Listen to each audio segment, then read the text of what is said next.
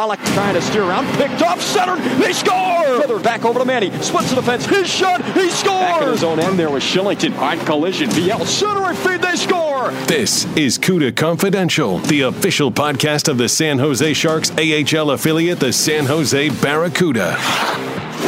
Here are your hosts, Nick Nollenberger and Joey Goldstein. It's the most wonderful time of the year.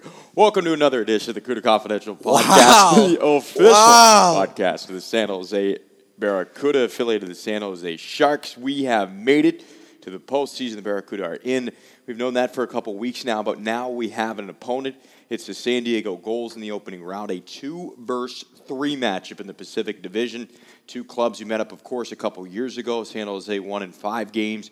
It should be an epic battle. This is a Gulls group that got a lot of reinforcements from their NHL club, but as we've seen in the past, that doesn't guarantee success. But should certainly certainly be a very uh, good challenge for San Jose and a fun opening round matchup. If you cut that intro, I'm going on strike. No, that's going in there. That's staying. That's staying. Yeah, that's got to stay. Uh, anyways, back to the matchup at hand.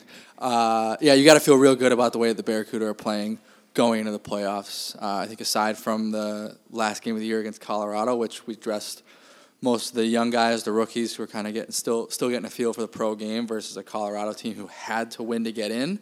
Uh, I think the maybe things were tilted in their favor a little bit. Also playing in their own building, uh, but heading into that. The Barracuda are playing some great hockey, and it looks a lot like the hockey they were playing to start the year. The penalty kill has been great. Everything moving the puck well. The power plays look pretty good, which is power plays actually looks better than it has most most of the year uh, as of late. They may not be up there as far as the the league ranks go, but it's starting to click at a higher rate, and that's got to feel pretty good. I think, like we said last week, it's kind of all starting from the back end out, and the goaltending's been really really good. Uh, Antoine Bibeau's been the guy who's leading the way, and, and Josef Korenar, when asked to fill in, has been just as good. So uh, you got to feel good about it going to San Diego, especially having taken two games from them in their own building the last couple times we played down there. Yeah, and it's a really good point, I think, on Bibbs is, you know, we've had good goaltending throughout the year, but that uh, position has certainly kind of tightened up over the last couple of months. And, you know, as things kind of were going haywire for a minute, um, it's all connected, not just the goaltenders, not just the defense, not just the forwards. As a unit, everybody was a little bit loose, and it seems to have tightened up. And good to see Bibbs kind of find his uh, stride at a very important part of the year at this point in the season. Bibeau in his final five games of the regular season, he went uh, four and one, had a shutout, um, was under, I believe, a one five goals against and uh, above a 920 save percentage. So playing some of his best hockey down the stretch, and it included uh, a couple wins against San Diego. So to get those uh, wins under his belt um, just only increases, I assume, the confidence going into this uh, playoff matchup against the Gulls. And of course. Joe, because it's the American Hockey League's opening round of best of five series, even though we're the higher seed, we'll start on the road here, um, beginning in San Diego tomorrow and Wednesday, and then another game on Thursday before returning back to San Jose on Monday. And let's let's clear that up a bit because I've seen people ask questions and they say, "Oh, what about home ice advantage?" I thought we had home ice advantage. So the Barracuda do have home ice advantage. It's a best of five series. The Barracuda are going to get three games at home maximum. The San Diego Eagles get two. So right there, that's that's an advantage. Now start on the road because it's either you play every team's got to get a game at home at least, and you are going to want those three in hand because if for some reason things don't go well, you have those three at home to fall back on. It's much harder to win three in a row when you're on the road than it is when you're at home. Uh, so that's a big, big part of it. Plus, at this point, if you go down there to San Diego and you steal one of those two games on the road, it it makes it very, very hard for that other team to come back. I mean, we were able to do it uh, a couple years ago where we went down to San Diego and took three from them uh, after they took one of the games at home from us. So like it can be done, but it's a lot harder, especially when you look at who we're playing. That San Diego building is very tough to play in. It gets very very loud. They pack it tight, and it's it's a hostile environment. So to to know that you have those three games at home coming back, that that helps a lot. Yeah, it is a hostile environment too. I mean, they just uh, finished up another season which they had the best attendance in the AHL. It's back-to-back seasons for them. you know, you know what you're going to get into when you go down there. I think players actually for San Jose over the last couple years have asked him, you know, several times. They enjoy that environment because, mm-hmm. you know, it's hostile, it gets them going. There's no motivation really um, needed because it's already supplied, right? You know, these guys are, are ready to kind of jump out there and get her going. So, should be a really, really good series in my opinion. Two very evenly matched teams. Um, we were waiting to the final minute to see who the opponent was going to be. There was a chance San Jose could have won the division. There was a chance that they could have faced Colorado or Tucson you know, and it ends up being San Diego, kind of the team we assumed it would be, yeah. but there was still some things that need to be sorted out. But uh, you know, it, it's going to certainly set up for a good matchup. The Gulls enter the playoffs. I mean, we mentioned they've got a lot of new guys, uh, at least guys back into the lineup. They weren't really playing their best hockey, in my opinion, to kind of finish off the final stretch. They lost uh, on Friday in Tucson in, in overtime, and then ended up coming out with the regulation win to, to eliminate the Roadrunners from the playoffs. But uh, I think he kind of wiped the slate clean going into the postseason. Everybody gets a fresh start, and um, you can kind of start over. But um, for San Jose's, you know, kind of point of view, back on track from what we saw at the start of the year, and a good time to be playing some of your better hockey. Yeah, I mean, San Diego, even when we were down there on that uh, last Wednesday, they they made it close at the end of the game, but really from from start to finish, it was pretty lopsided, and San Jose really controlled most of the game the entire time. I say, without with the exception of maybe what was it, the last seven minutes, maybe is kind of when they made their push. So uh, outside of that, they, you know, San Jose seemed to control the game against the San Diego team, which is basically the lineup they're going to put out for the playoffs. They had all their reinforcements down, and that was really what you were going to see. I mean, they were going through their starting lineup, and it was all guys who had been in the NHL the, the week prior. So um, that's big. But yeah, San Jose is playing really well. You got to kind of look that forward line that was Gambrell, Hensick, and Chekhovich. They are an absolute force. The Letunov, Martin, Perron line was on fire when we were in San Diego. So that's a nice, if that line can get going as your you know your fourth line or third line, whatever it may be, that's going to be a big boost. The defensemen look good, so it's you, you, you got to feel pretty confident about it, regardless of how San Diego looks on paper. But yeah, Barracuda are playing some good hockey right now, and this is the time where you want to be playing your best hockey, is heading right into the postseason. So it's yeah. promising. Yeah, it is, and um, you know, with San Diego, you, you look at their group, and you mentioned the guys that have been up in the NHL, but really, you know, the players that stir their drink are the vets. You know, mm-hmm. the Sam Carricks, um, the Adam Cracknell. Cracknell's been what, one heck of an addition. He yeah. came over in a trade from Toronto earlier this year. The Corey Tropps, you know, those are the really the, the guys that kind of, you know, drive that bus. And even a guy like Ben Street, who has been up and down this year, uh, won a Calder Cup a couple years ago in Grand Rapids. He's been on a tear to finish up the regular season. Chase DeLeo breakout season in his first year within the Ducks organization after spending his first three in Manitoba and also Winnipeg with the Jets. So um, a lot of firepower on this group, and of course, really good goaltending with Kevin Boyle, who has been up and down this year, predominantly down, but has really put it all together here in his third year of professional hockey. So um, this is going to be a big test for San Jose, that is for sure. But you know, with the home ice, as we talked about, you start on the road. If you can steal one, you're feeling pretty good about coming back home. Yeah, it'll. It's. I mean, it's going to be interesting to see how the everything shakes out. You know, I think one of the bigger storylines, at least for us, is you've got a San Diego team without arguably their best player in Troy Terry. So that's a guy who's, I mean, we've talked about it all year long. That guy just seems to kill us every time we play him, and he's kind of just torn up the AHL in general. Uh, obviously, he spent a lot of time in Anaheim towards the end of the year, and then you know, breaks his leg, so he's not going to be able to play here. But uh, that's a guy who, personally, I'm glad we're not going to have to see too much of. But that doesn't change the fact that everybody on their team is dangerous. Yeah. Like you said, Adam Cracknell, I mean, he's essentially a you know a point per game guy since coming to San Diego, having 28 points in 32 games.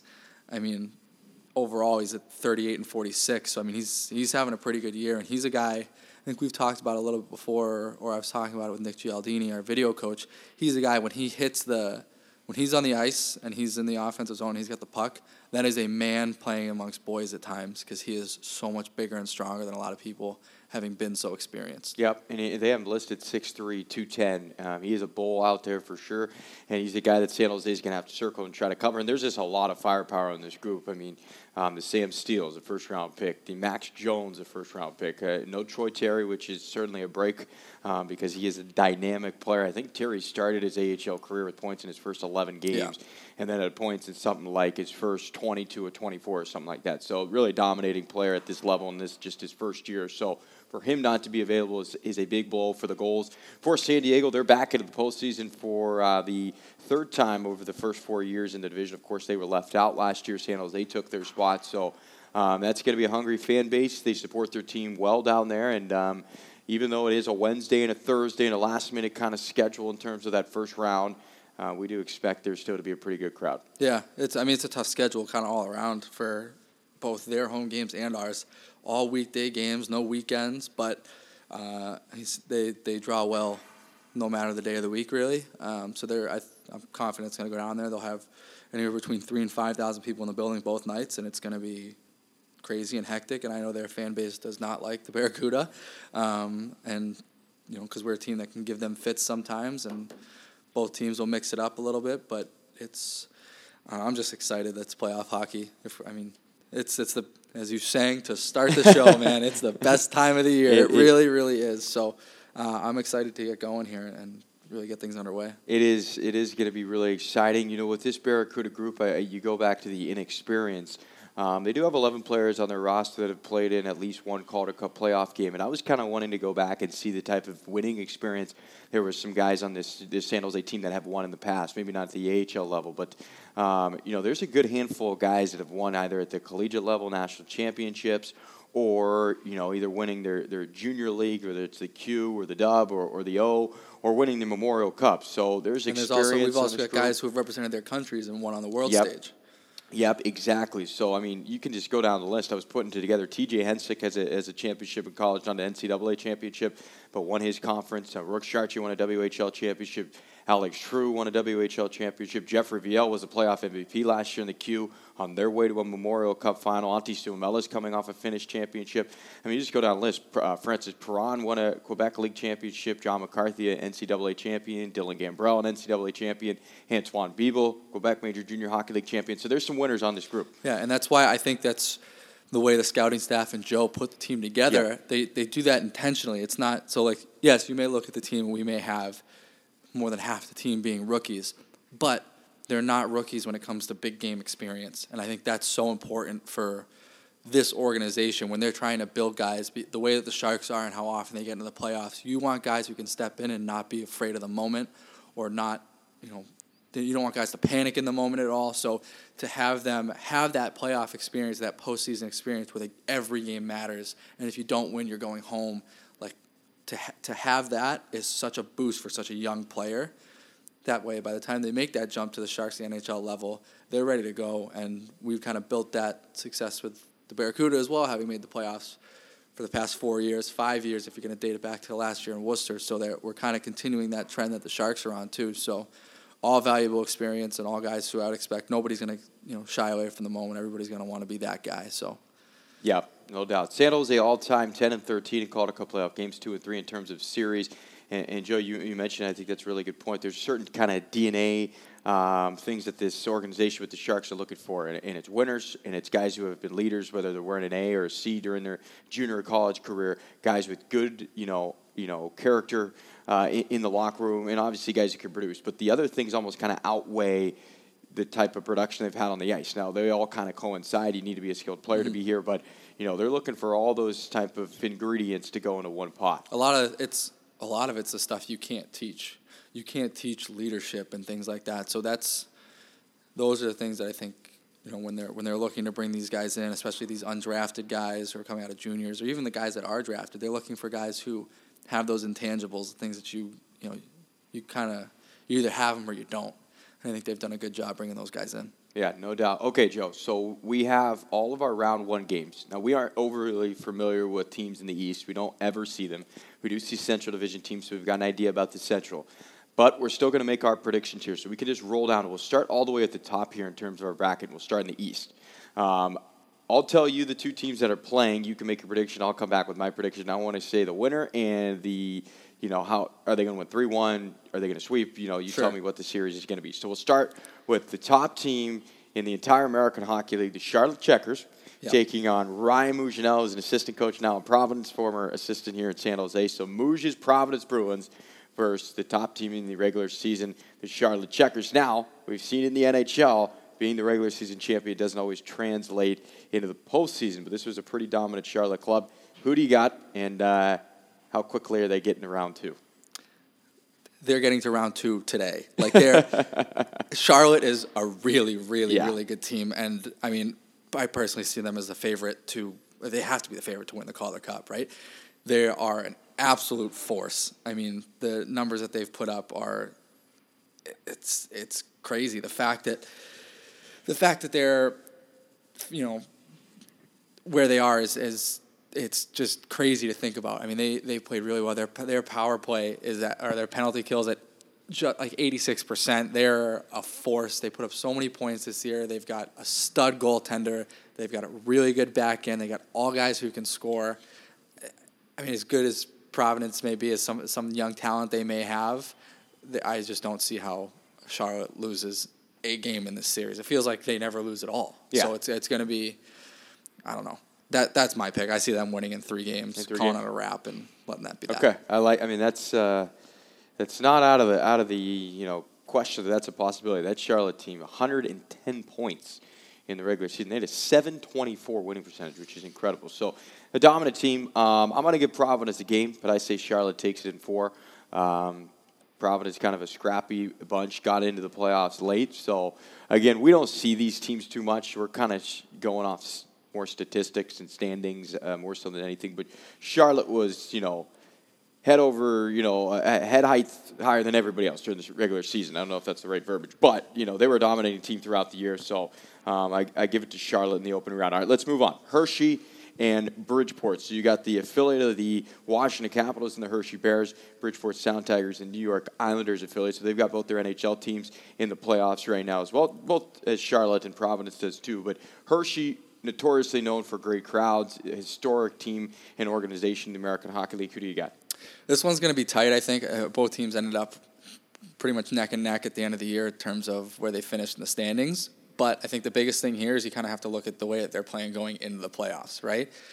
Bridgeport in their last 10 games, they're 5 4 0 1, so pretty middle of the road, 500, you know, 500 hockey. But Hershey is playing really, really well, where they're 7 2 and 1 in their past 10. They're actually 3 0 and 1, and they're, you know, on a bit of a point streak here. So they're playing some pretty good hockey right now, uh, heading into you know their first round matchup against Bridgeport. They're going to be the underdog as the three seed, uh, but this is a team who you know they've got some some decent guys as well who are going to kind of get them there. I mean, Devante Smith Pelly is a guy who they got back from Washington as a veteran presence who's kind of helped spark them. Hershey went on a big run too in the middle of the year at one point. I forget how many games it was. At the same time, Bakersfield was on their run. They went on a big point streak as well. So um, Hershey's always in the mix. Yeah. They're all they're one of those teams that's always there. They uh, while they have their young guys, they also have a, a strong veteran presence always, um, and that building is always one of the top buildings in the league to play in as well. So, I uh, I'm gonna go with Hershey here, and I think Hershey gets it done in five. In five. Okay. Yeah. So those two teams during the regular season, they played each other six times. Each picked up three wins. So they were 500 against one another. So very evenly matched during, you know, the regular season as well. I mean, this is I'm sh- shooting in the dark here because honestly, we don't see You- these you guys. both. don't have a clue. I'm going to go with the new kids on the block. I'm going to go with the Bridgeport Sound Tigers. I feel like they've been in the mix the entire year. Um, and I also think it's going to go five games, and Bridgeport's going to going to win that series and get to round number two. So I got the Sound Tigers um, over the Hershey Bears um, in that series. So it should uh, that should be an interesting one. All right, we'll move on. So we got Cleveland who snuck in at the final moment. The Monsters affiliated the Columbus Blue Jackets. They take on a Syracuse Crunch. So we got the Blue Jackets taking on the Tampa Bay Lightning. That sounds pretty familiar. So the NHL and the American League teams, their affiliates are playing one another, so that just kind of enhances it. Um, Syracuse is a team that made the Calder Cup Finals twice, two years in a row prior to last year, um, prior to, to Toronto getting. So Syracuse knows what it takes to get to a Calder Cup Final. Of course, Cleveland won it four years ago now, um, back in the 2015-16 season. So there's some experience there. Not anybody I would assume left on the roster. I think last year there was a couple guys left. Maybe a veteran or two is left from that team that won a Calder Cup in Cleveland. Uh, who do you got? Uh, Crunch in Monsters. Um, I got got to go with the favorite here in, in Syracuse. I think Cleveland, you know, they were the last team to get into the playoffs. Obviously, couple there were still some things up in the air, but they were the last guys to get in. Uh, but Syracuse is they're just a, a solid team, kind of all around. Have been for the last couple years. They've got uh, Eddie Pasquale, who's the Hap Holmes uh, recipient for top goaltender, which Troy Grosenick won. Uh, I believe, or maybe they changed the name of it. I thought it was the Baz. Baz Bastien. Yeah, yeah. I don't know, but they've got an award-winning goaltender. They've got teammates who won the AHL scoring title, so they've, you know, they've got a, you know good rookies and Alex Barré-Boulet. Um, so they're a team that you know I, I would assume they get through round one. I think they get it done in four. I think Cleveland can get a game, uh, but I don't overall. I don't I don't know if they're they're gonna have the depth to to match up with Syracuse, who's been there before, kind of has that experience, that playoff experience. Yeah, not not very excited, but I'm gonna I'm gonna follow follow your lead on that one. I say they take it in four games as well. Syracuse, uh, you know, they do an excellent job in Tampa Bay of developing their young players and letting them marinate in the in the American Hockey League level, and, they've had a lot of success in the AHL. Um, with that group as well. So I will take Syracuse as well in four games. So we've got the crunch moving forward uh, in that round, both of us uh, agreeing on that one. So let's move on. We've got the Rochester Americans, the Danny O'Regan led Rochester Americans versus the defending Calder Cup champion Toronto Marlies. Who do you got? Hmm. Yeah, it's a tough one. This is a tough one. I. You like to think that being defending Calder Cup champs is going to help you out a little bit, but uh, Rochester's been pretty much a force. They they are you know right on the cusp of 100 points this year. They're another team that's kind of rolling coming into the postseason at six two and two in their last ten. Uh, you know they don't score a ton, uh, uh, they score a good amount of goals. They're second in their division. Um, I think they're a pretty talented team. They got one of the best defensemen in the league uh, on their back end, I believe. Uh, Redmond is his name. If I can just pull it up real quick, I'll grab you his numbers. I mean, this is just summing up the fact that we know nothing about. Yeah, we don't we don't know a ton. Uh, we know some names. Yeah, Zach Redmond. We uh, keep our eyes on it. You know, you kind of look in the corner eye on what these uh, teams are doing. Redmond's a, a, a big piece for them. Matt Tennyson, former Sharks Yep. guy, is playing for them as well. Junior Shark.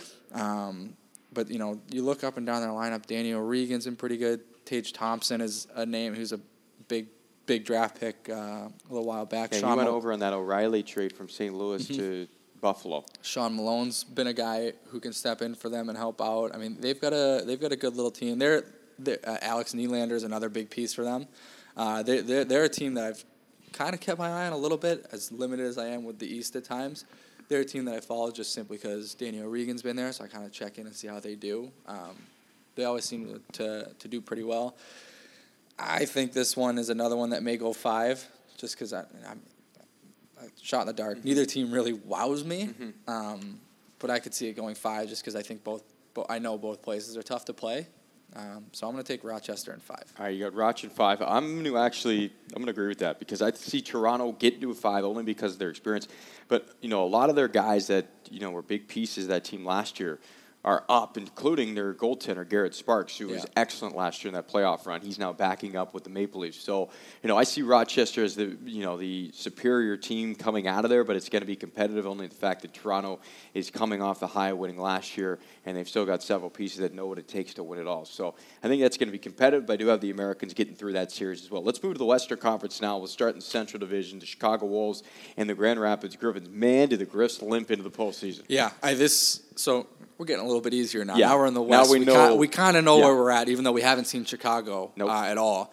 But uh, Chicago, you know, regardless of the way it all shakes out, right? I think Chicago is the really should be the top team considered in the West, kind of coming into the playoffs. I know, I believe Bakersfield won the, you know, overall like, uh, if I'm not wrong, they won the overall points percentage, but they put up 98 points in 67 games. They've got really, really good scorers up front um, on their roster, and I just think I don't know the way, the way Grand Rapids limped into the playoffs. You, it's it's I don't know if you can really flip that switch. I mean, you might be able to, uh, but the, nothing really stands out for me. I mean, they got Daniel Carr in Chicago, who's been uh, he's really been like a point per game guy all season. Uh, Alex Gallant, former Barracuda uh, guy, was seen a lot of time with them in the lineup, even though he's never really a big point producer. He's a guy who I think they rely on to keep him honest. But this is a team, I mean, you look up and down their lineup. This is the the Vegas Yeah, affiliate. is so Vegas' Co-. Cody Glass has been on a tear since he joined them from uh, from Portland, juniors. yeah. Nick Hague has been a guy for them who they can kind of rely on. Jake Bischoff's been another big name for them. Um, and their goaltending, both of them, I mean, uh, Oscar Dansk and uh, Lagacé or Lagacé have both been pretty good. Um, I don't know. I I keep it close, but the way the way Grand Rapids limped in, it, it's hard to see them winning. I'm I'm taking Colorado in three. I mean, not Colorado, Chicago. Chicago, in three. Yeah, I, I, you know, I, I don't see the, I don't get to see that series going much uh, farther than four. I mean, Grand Rapids had lost nine in a row going to the playoffs. Going into the playoffs, they ended up as the fourth seed in that division. They had the second spot completely locked up. They basically needed to win a game over their final ten games. They won one game in their final ten. They went one, eight, and one in their last ten games. So, I mean, they barely made the playoffs. Tonight. And they they their that one win in their last ten that wasn't a win that got them into the playoffs. They got into the playoffs by other teams losing. Yes, so exactly. Like you, you really and we backed saw them late in the year, and they were struggling at that point. I think they had lost four in a row by the time we played them, so we handed them their fifth and sixth, if I'm not mistaken. You know, and they were waiting. They had a lot of guys up. I mean, they had, I want to say, seven or eight guys. Detroit was just giving guys games. Um, you know, with with their season coming to an end, I, and I tipped my cap to them for some guys who had never played in the NHL.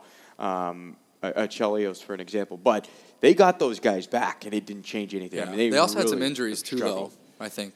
They Yeah. had some guys who were banged up. So Yeah, so we'll see. We'll see where they where that goes. I don't think they're quite getting the goaltending they were getting um, back in, back at the start of the year. But either way, I mean, they did not finish uh, finish the regular season too hot. They limped into the postseason, backed in really um, in in the playoffs. So. I've got Chicago winning that series in four. I can see the Griffs, you know, winning one at home. It's a tough building to play at, but uh, Chicago is a good hockey team. Um, even even losing a guy like uh, was it Erik Brännström was the kid that was in that trade um, to Ottawa that sent Mark Stone over the young Yes, defenseman, the the, young defenseman. Swedish defenseman, Yeah. the first rounder. So um, he left, and they still uh, kind of continue to keep that thing going. So you've got Chicago in three. I've got them in four. Um, let's move on to the next Central Division matchup. Milwaukee and Iowa. This is an interesting one. yeah, this is going to be a tight one too. Um, I mean, Iowa's a. This is the first time Iowa's made the playoffs, and I think this is their fifth year. I think it's their sixth, and they had not sixth? made yeah, it. this Of is their first. year this is their lost. first year, so um, it'll be interesting to see how they play. But if you if you look top to bottom at, at all the teams in the playoffs right now, there is no hotter team than the Milwaukee Admirals. Yeah. they have gone on an app. They were in seventh place, you know, a couple months ago. Ended up in second place in their division in what was probably the Yeah. most contested division in the entire league this year. Having all every, it all came down to really the last day in the uh, in the Central Division. But they're nine zero and one. Troy Grosenick's been unbelievable for them. Uh, Colin Blackwell, who's when he's been healthy, has been really really good for them as well. Two former CUDA guys, but they are pretty sound top to bottom. They've got some veteran presence there. They've got some young guys who can help out. Um, I I like to go based off of you know the, the way teams have been playing as of late, and I think Milwaukee's going to get the win. I like Milwaukee in four. I think Iowa can steal a game, but overall, I think Milwaukee's going to be the team to walk away. Yeah, this is a really interesting one because you mentioned how good Milwaukee was playing. They had a 14 game point streak going into the playoffs, 11 wins in those 14 games. But Iowa was really struggling at one point. Thought maybe they may collapse again and fall out of the playoffs. They had a comfortable spot and all of a sudden went on, you know, a, a skid there. I think they lost seven or eight in a row. But they finished off the regular season winning their final three, so they're playing some good hockey again. I think that's going to be a really good matchup. I honestly see this one going five games.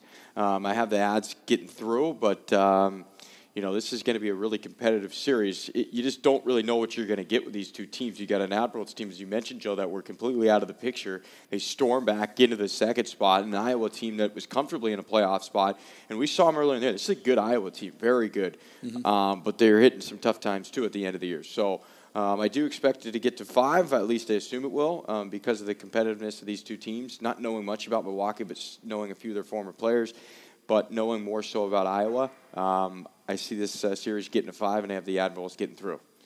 All right, let's move on. And now let's move to a division we are very familiar with, and that's the Pacific Division. And we've got the Bakersfield Condors and the Colorado Eagles. Who do you got, Joe? This is this is tough. This is tough because I've said for a couple weeks now that I could see Bakersfield losing in round one. Um, the fact that they're not playing Tucson kind of makes me want to rethink that a little bit. I think Tucson would have been a headache for anybody in round one, and unfortunately, they just they didn't make the cut the way all the pieces fell at the end of the year. Um, it's hard to. I, I don't see Bakersfield losing to Colorado in a five-game series. I just, I think, I just don't know what Colorado really has left in the tank to compete with the top rookie goaltender, top rookie, a couple top rookie scorers. You know, uh, first, second team All AHL players. It's they're going to be tough to beat in this first round. Um, how many games is it going to go though? That's the question. I don't know. Um, let's screw it. It's going to go five. Why not? Let's say it goes five games. I think Colorado can push them to the brink. You know, they're playing with that desperation that they played against us. I thought Colorado looked pretty good against us, at least this past weekend. So I'm interested to see. You know, I think they can put a little fight, and I'll, I'll this will be my my bold prediction. I think Colorado pushes it to five, but I think Bakersfield comes out on top. I've got. Uh, I, I see it kind of being a series that we saw last year with San Jose and Tucson. It was competitive in the regular season. I think the Barracuda had the edge in the regular season. They got to the postseason, and Tucson was just too much for them to handle. Colorado went four and four against Bakersfield in eight games during the regular season, so it was a you know a pretty competitive series. I've got the Condors winning in four, it's similar to what San Jose went through last year. Maybe Colorado gets a game in the first two, but um, I, I see Bakersfield kind of running away with that one. Um, they're young, very young, but they're very skilled. We've yeah. seen them turn this second half into a dominating performance. It's hard to kind of look beyond the 17 wins they had. And they've got some reinforcements. Josh Currie was up for the second half, mostly the second half of the season. He's back. He had a hat trick right at the end of the year um, upon his return. Joe Gambardella has been an excellent player for them this year. And then you look at the two, you know, the rookies, uh, Marody and Benson and even uh, Yamamoto, another first round pick for Edmonton. So there's a lot of pieces, and Shane Starrett in between the pipes has been excellent. They've got a good back end. Uh, Bakersfield, I think, is going to be a force to be reckoned with, um, especially if they can start getting that uh, that bus rolling, get some mm-hmm. steam going, get through the first round. I think they're going to be hard to bump off. So um, I've got Bakersfield winning in four, so give Colorado a game, but I think that's not going to be the most competitive series. I think Bakersfield is too much. Yeah. All right, man, we got one last series, and obviously we're, we're going to be extremely biased. So let's not choose who we think the winner is going to be. Let's choose how long we think the series will go. So we got San Jose and San Diego. It's, it's tough because honestly, if regardless of how, it could go three games, it could go four. There's no outcome that would surprise me. Um, I don't. This is this is tough. I do like the Barracuda in the series, regardless whether you say to say that or not. I'm, I'm obviously gonna, I, I like the way we stacked up, given the way we played against them. Um, this is this one could go the distance and go five games. I think it's it's. I mean, it's you look top to bottom at each team, the forward groups, the goalies, the defensemen. It's it's pretty close all the way around. So I could see this one going five, where I see you split in San Diego and you split the first two in San Jose, but. Um, this one, I, I like it. I think it's going to go the distance. It's going to go all five. Okay, you go five. The could have been in one, you know, a decisive game five. That was two years ago. Uh, two years ago, they would beat uh, Stockton. So they haven't. They've only done it one I time. I get stressed thinking about that. Yeah, moment, though. that yeah. game five, oh. the overtime, the the the the penalty kill, the puck hitting the post. Yeah, I I like it's that stresses me out just thinking about it. But I yeah. Uh, Hunter Shinkaruk isn't even with. Uh, with Calgary's organization, I still think he gets nightmares from that. He hit the post oh, in yeah. overtime on a breakaway, and we end up scoring shorthanded to win it. So that was Ryan Carpenter who got the game winner in that one. Carpet now on enemy line over enemy lines in Vegas, but um, I think it's going to be a very good series. Um, I could see it going five. Uh, I'll say San Jose is going to take it though in four. Um, if you can take one on the road, you split the road games, you come back home, you win two quick once the series over. So um, I agree. I think Jose, the way they're playing, I, I, am confident, really, whoever the opponent is, just because yeah. the way the group finished up the season. I mean, back back kind of just as, as a bit of a juggernaut. Now, we've seen a lot of injury stuff. Uh, we got a suspension on our hands up top. That's going to impact this series. What goes on with the Sharks?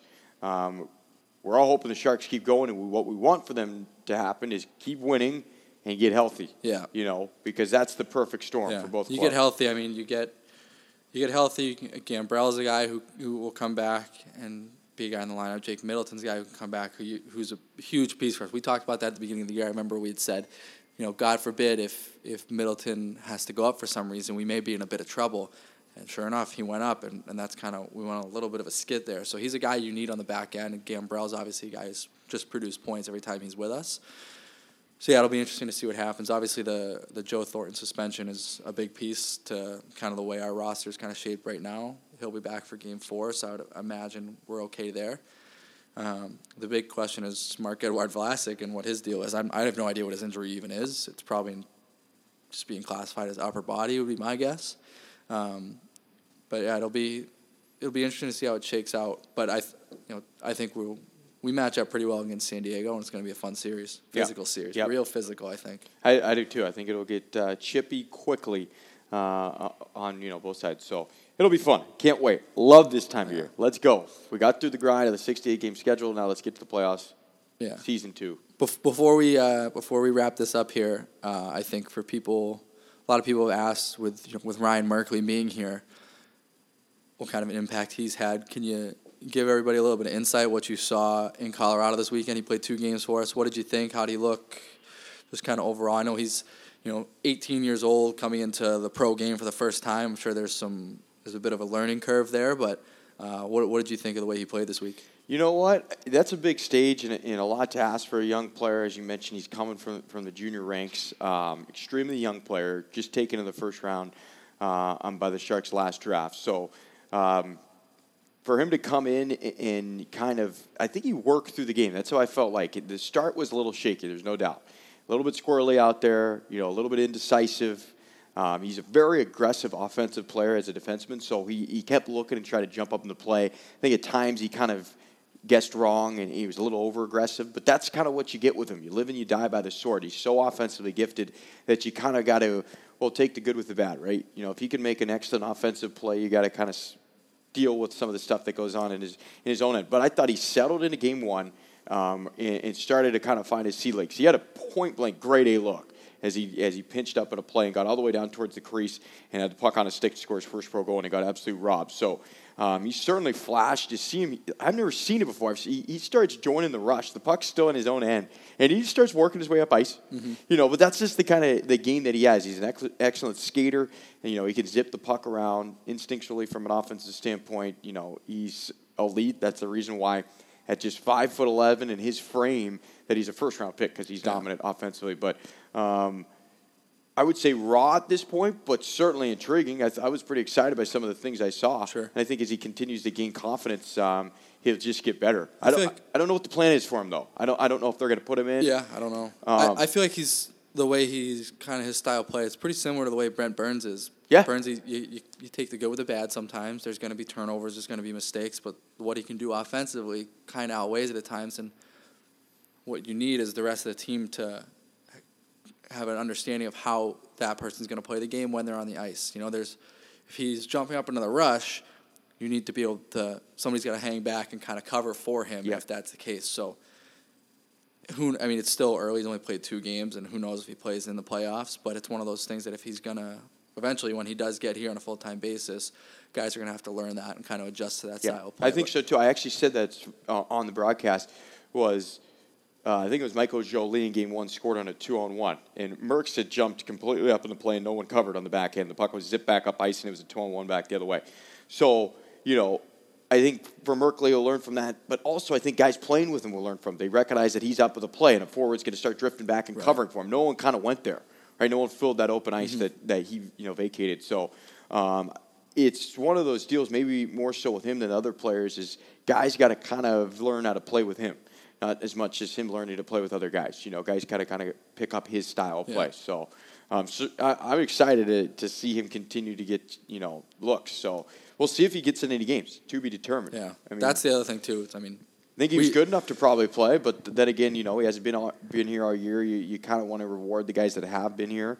Um, it's not like the other guys haven't played well. So yeah. you know, like we're and it's it's tough. I mean, it's it's playoffs, right? You're gonna put whatever lineup's gonna give you the best chance to win. So you, honestly, you never know what's what's going to happen. I, aside from probably Antoine Bibeau being our starting goalie and John McCarthy and T.J. Hensick being in the lineup, anything is possible. Yeah. You know, like I I don't know what the lines are going to look like. There's guys you can probably expect to be in the lineup, but when it comes down to those third and fourth line and that last deep pair, it could be anybody. And the uh, coaches, you know, Roy, Chaser, Bones, they're going to put in the lineup that's going to give you the best chance to win. So it'll be interest, interesting to see how that Yep. shakes out uh, tomorrow. Yeah, it will be interesting. I don't think Bibbs is necessarily going to play the entire playoffs, and not even a performance standpoint. If he wins, of course, he's going to just keep on playing. But you know, I was listening to some Calgary folks talk about their goaltending situation with Mike Smith and David Rittich. It's a similar situation. There's some thoughts that Rittich was going to play kind of no matter what, and that could be a similar situation with the Barracuda. You got two guys who've been excellent all year, and you know, for the rookie season that Cornish has put together, he certainly, you know, be uh, deserving of getting in. Could come down to a matchup thing Yep. too, right? It, it depends on how guys have played during the regular season against each of these teams. You know, if Bibbs has the upper hand against San Diego, then maybe he's the guy for San Diego. But you could go into round two and you could have Colorado or Bakersfield, and maybe Joe has, you know, better numbers against those teams. Maybe he's the guy there. So lots of lots of things up in the air. Yeah, but lots, lots up in the air, but we'll have lots to talk about next week because by the time we get to next week, we'll have to record on Tuesday because if we get to a game four, that'll be Wednesday.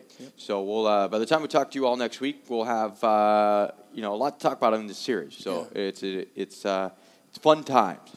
Yeah. Before we again before we wrap up, we're not going to be talking again until after our first home game. So we want to remind everybody: Monday, April twenty second, seven o'clock, game three at home. Could be the it's the only game we're guaranteed to have at home. So come on out there, be there, be loud, show your support. First four thousand fans in the building are going to get orange rally towels. Wear your orange; it's going to look awesome, similar to the way we had on. Uh, February 18th, that Orange You Glad Day. So wear your orange, come show your pride. First 4,000 fans get a rally towel. Tickets start at just $10. All you season ticket holders, we know you got your tickets for free, so you better be there. Better be there loud and proud. Uh, we've got a concession deal, $5. We'll get you a 20 Oh, ounce yeah. beer and a hot dog, which is, I know a lot of you guys maybe, oh, well, $2 beers and, and $1 hot dogs. You know, you're, well, you're getting a bigger beer for, you know, a dollar more, uh, which is a pretty sweet deal uh, if you can take advantage of that. So definitely we're going to want to be here. We're going to we may have some in-game giveaways for prizing and things like that. Uh, but overall, it's playoff hockey. You can't beat it. If you've been to Barracuda playoff games before, you you know uh, the crowds are generally a little bit bigger, a lot louder. Uh, regardless of us having some weekday games, we're we're pretty confident we're going to see some uh, a good turnout for all three of them. So definitely come on out and enjoy the game. I think you guys will take advantage of it. We are hungry for more. Hungry for more. Absolutely. Use that hashtag, hungry for more, uh, with the numeral number four. So uh, get on board. And reminder from a broadcasting standpoint, we will have all radio coverage on KDOW for all five opening round games. So we'll have uh, coverage starting at the top of the hour, no pregame show. So um, they're all 7 o'clock starts. We'll have the radio coverage start then. You can listen live on AM 1220 KDOW on their website, kdow.biz, or go to sjbarracuda.com slash listen. Of course, the Sharks Plus SAP Center app. And final but not least, you can always watch the games at watchtheahl.com. We look forward to seeing you all at home at the SAP Center on Monday, and hopefully that'll be our uh, final game because we're uh, moving on. That's so, right. Um, should be a couple good ones on the road to start. Um, but uh, excellent regular season. Let's keep her going and uh, let's make a run at this thing. So uh, we will talk to you all uh, next Tuesday. See you. See you.